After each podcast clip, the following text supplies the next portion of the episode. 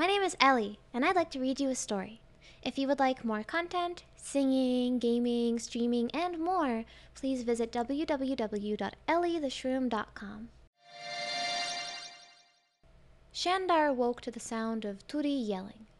He lay still for a moment, his eyes closed, listening to the loud clanging and thumping that he guessed was the sound of his friend throwing things around the campsite in a temper. Stupid, blasted pot! he heard as he sat up stiffly inside the tent. Stupid, stupid, stupid, why can't I remember?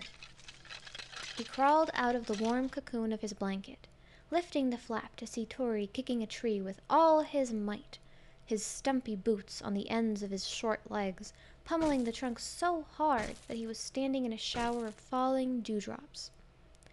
Through the trees and the misty air, he could see that the sky was still red, the ground still damp, the day only barely begun.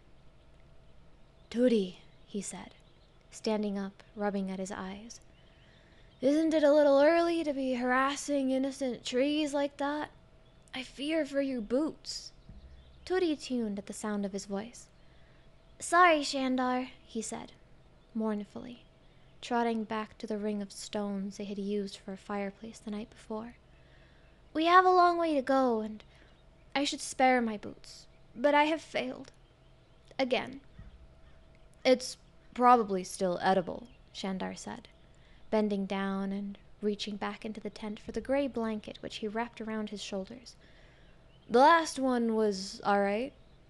Ah, Shandar, Shandar, Turi said, shaking his head as they both sat down on the fallen log beside which they had made last night's fire. There was still a round impression in the ashes where the pot had rested. My grandmother got it right every night of my childhood. Every morning we would wake up to beautiful, soft, fresh bread on the table outside the caravan, spread with glorious, sticky white sheep fat and sour berry preserve. All I want is for it to work. Once, just once, but I can't get it right. He lifted the lid of the pot and brought it down again, so hard that Shandar was surprised it did not break. Sheep fat? Shandar shuddered. Sounds awful. Turi shook his head. It was sublime, Shandar, he said, looking up at the sky as if it might just rain soft bread and sheep fat if he wished hard enough. Sublime! But all I can manage is this hard lump of burnt dough. He reached into the pot to pull it out, holding it in his hand as if it was a dead animal.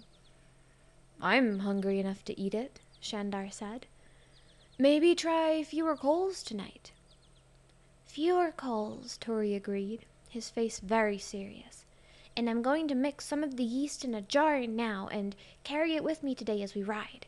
Maybe we can stop midday and I can mix up the dough then to give it more time to rise.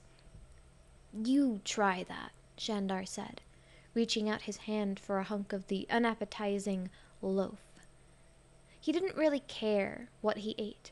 Hunger was annoying, but food was hard to get on their journey. Hard to find or buy. Hard to prepare. Hard to swallow, too, these days. His grief sat like a stone in his gut some days, rising like bile on others. Every day that he and Turi rode further into the forest, further toward the mountains, was taking him further away from home. Forever. He had accepted it, but that didn't mean it didn't hurt. If Turi wanted to try to make his grandmother's bread in his silly pot, that was his business.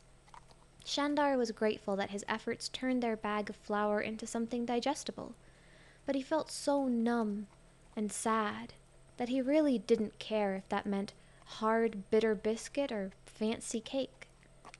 Within half an hour, they were on their way again, the tall, dark haired young man on his elegant horse in sharp contrast to the diminutive person on his shaggy pony.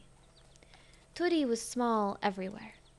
Shandar often thought his arms and legs and fingers half the length that they should be, except for his chest. It made sense, then, that he had such a big heart. There had been days on this journey when Shandar had felt that it was only Turi's determined cheerfulness and almost motherly care for him that had prevented him from curling up under one of the thousands and thousands of pine trees, closing his eyes and staying there forever. The further they got to the border, the more Shandar felt himself hurtling toward despair. You are sad today, brother, Turi said, as the afternoon wore on. They were riding beside a stream, all ways west, towards the mountains which loomed closer now than they had a few days ago. Turi held the pot on his saddle in front of him. He had mixed the dough when they stopped for lunch and was feeling hopeful about this new method. Should I sing you a song? Shandar smiled a little, for Turi's sake, shifting his face to do it felt wrong dishonest, and he wondered when last he had done it sincerely. No songs, thanks. Sorry, Turi. You will feel better when we get to Athrania, Turi said. You have far too much time now to dwell on the past. When we reach Arendal, we will find a place to live.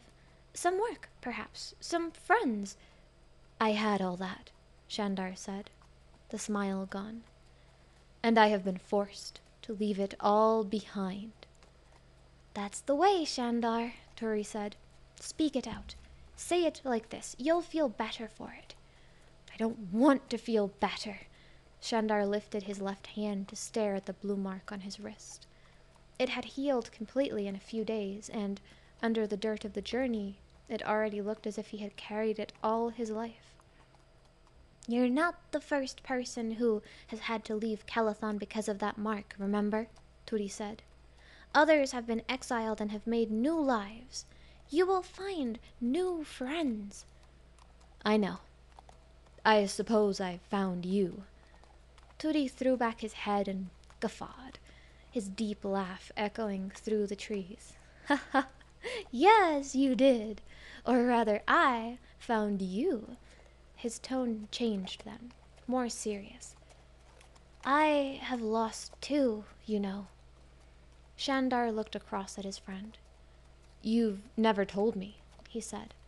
All I know is that you are a Talek, and that you grew up traveling with your family, including the bread-making grandmother. They all died, Turi said. Five years ago, from a fever. Shandar paused, considering the weight of that. He would never see his family again, but at least they were alive. I was only fourteen, Turi continued. I've managed since then, somehow, but after five years of being laughed at and kicked and asked to dance as if I were a puppet, I've had enough. The temple considers me cursed because of how I was born, even if my family did not. Were your parents Shandar did not know how to ask the question. As tall as you are? Turi said. I had a sister, too. She was the sweetest thing. First to go from the fever. Turi's eyes filled with tears. Shandar looked away, feeling his own emotion well up at the sight of his friend's sadness.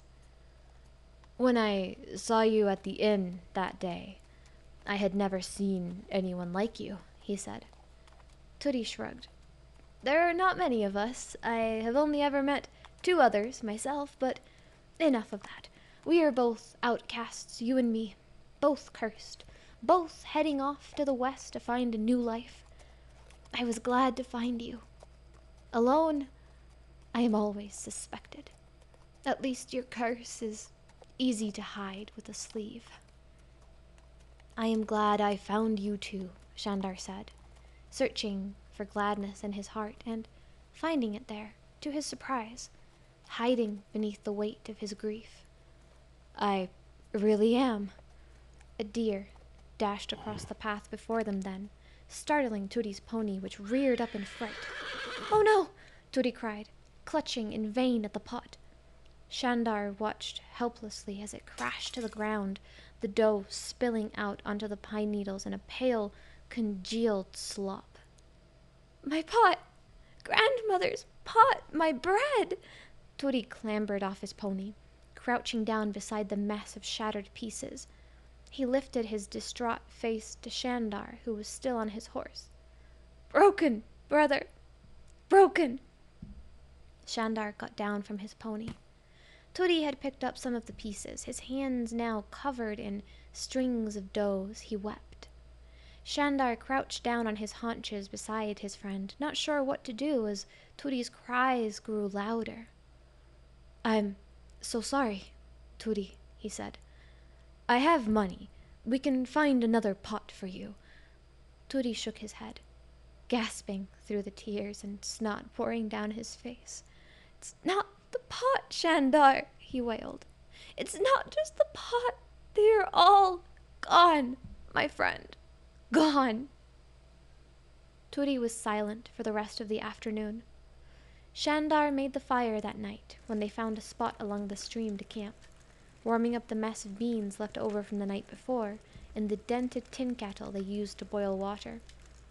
He washed it out afterwards, but their tea that night tasted like beans. Turi did not complain, as he might have before. He stared into the fire, his blanket around his shoulders, quieter than he had ever been. On the next day, he was the same. Silent and broody, he slumped in his saddle as he rode, ate little, and slept more. When Shandar asked him if he was all right, or tried to tease a joke or a song out of him, he was answered only with shrugs.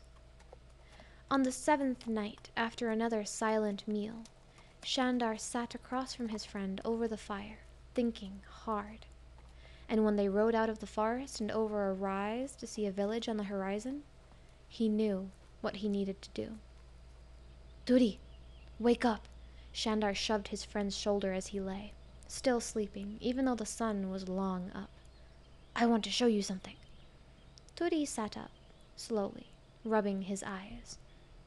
Come out and, and look. I've been up since dawn doing this for you.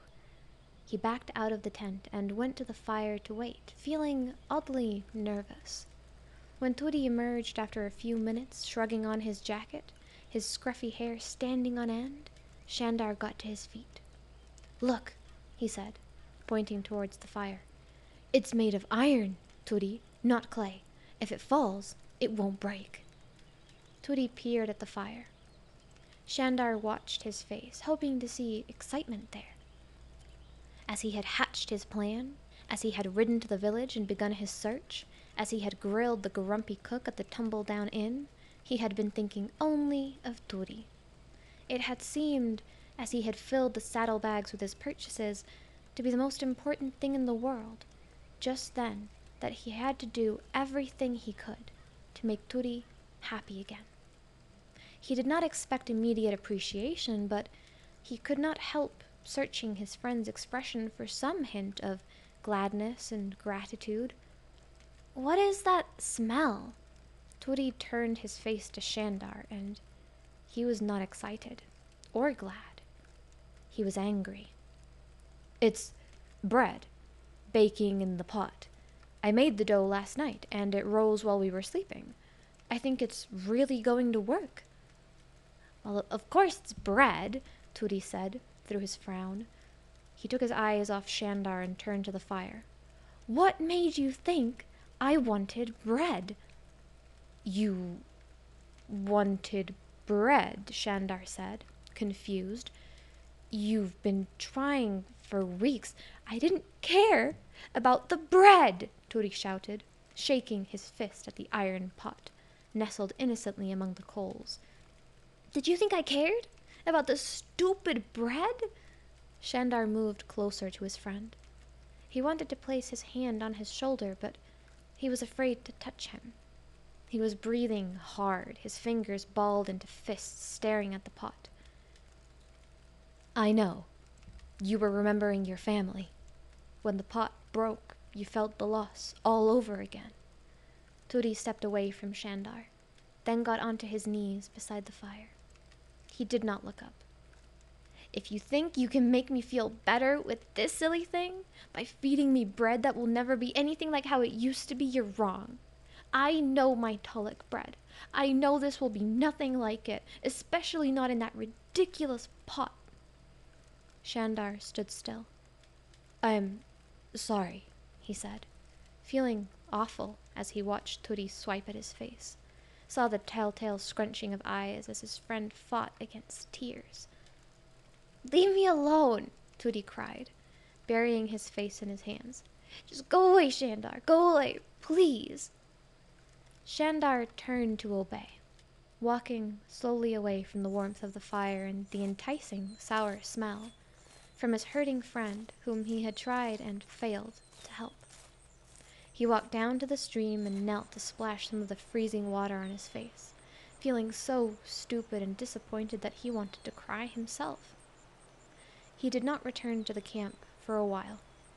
He walked a little way up the bank, watching the fish jumping in the water and thinking that instead of ridiculous pots he should have rather tried to buy a line and some bait. He was hungry, and the ache in his stomach reminded him of the ache in his heart, an ache that for the past day or two, while he had been making his plans, had subsided. It was back now, the possible loss of Turi's respect and friendship adding heavily to the hurt that had already been there. When he wandered back to camp, wondering if he would find that Turi had packed up his things and abandoned him, he could not believe what he saw. It's not bad, brother. Turi was sitting in the dirt by the fire, the pot on the ground beside him, a large chunk of pale bread in his hand, his mouth full. He swallowed, then patted his stomach. I was sure it would be underdone and tasteless, but it reminds me a little of dumplings. Bland and too salty, but filling. And that's all we need, isn't it? Shandar approached cautiously. Just like that? He sat down, still not sure whether or not to trust Turi's new attitude. Have some! Turi reached into the pot and ripped off a chunk. Shandar took it cautiously. It did smell good. His stomach growled in anticipation. Not bad, Shandar said, chewing and swallowing. It was bread, dense and doughy, but still bread. He took another bite, suddenly ravenous for the comfort of a full stomach. I don't know what you used to make it rise, Turi said, shaking his head as he held a piece up to examine it. It's worked its way through evenly. A little sour, but good, Shandar. Well done. I'm glad you like it. He did not know what else to say. You are a good friend, Shandar. Turi put the bread down. I have been awful. Forgive me. Of course. Shandar was so relieved. Are you feeling better? Turi's smile faded a little for a second then returned. I was thinking, he said, pulling off another chunk of bread, that when I am old and grey and drooling, I will tell my grandchildren, if I ever have any, about my Tolek grandmother's bread, about how delicious it was with sheep fat and sour berry preserve, and I will tell stories too about my devil claw brother and the bread we shared on our way to freedom. Shandar smiled. Will you tell how we ate it with ashes and wine? he asked. Wine? Turi's face lit up. You have wine? I do. The cook at the inn who told me how to make the bread must have thought I looked like someone who wouldn't mind breaking the law. It's in the saddlebags. Turi jumped up so quickly that he almost fell over. When he returned, he was holding the bottle reverently in both hands. I've never tried it, he said. I hear people in Aranya drink it to celebrate. Shandar smiled as Turi handed it to him. He pulled out the cork and held the bottle up. To us, Turi, he said, taking a careful sip and spluttering a little at the unfamiliar burn. To a new story to tell. Turi took the bottle and drank too, his eyes opening wide as he tasted it. Lands and seas and frozen mountains, he breathed, staring at the bottle. That is something. Shandar took another bite of the bread, smiling to himself. Turi's heart was broken, and it always would be. So was his. This was something they both understood that there was pain and loss and injustice, and there always would be. But the breaking, and the pain, and the loss. Somehow, none of it had been the end for either of them. A new life was waiting for them at the journey's end. This sharing of each other's hurt and also of each other's hopes, this new day, this odd healing, to share bread and wine, was a little like sharing life and blood, a little like family. That was It's Not About the Bread by Kate Le Roux. I hope you enjoyed it, and I hope you have a fantastic rest of your day. Ja, mata!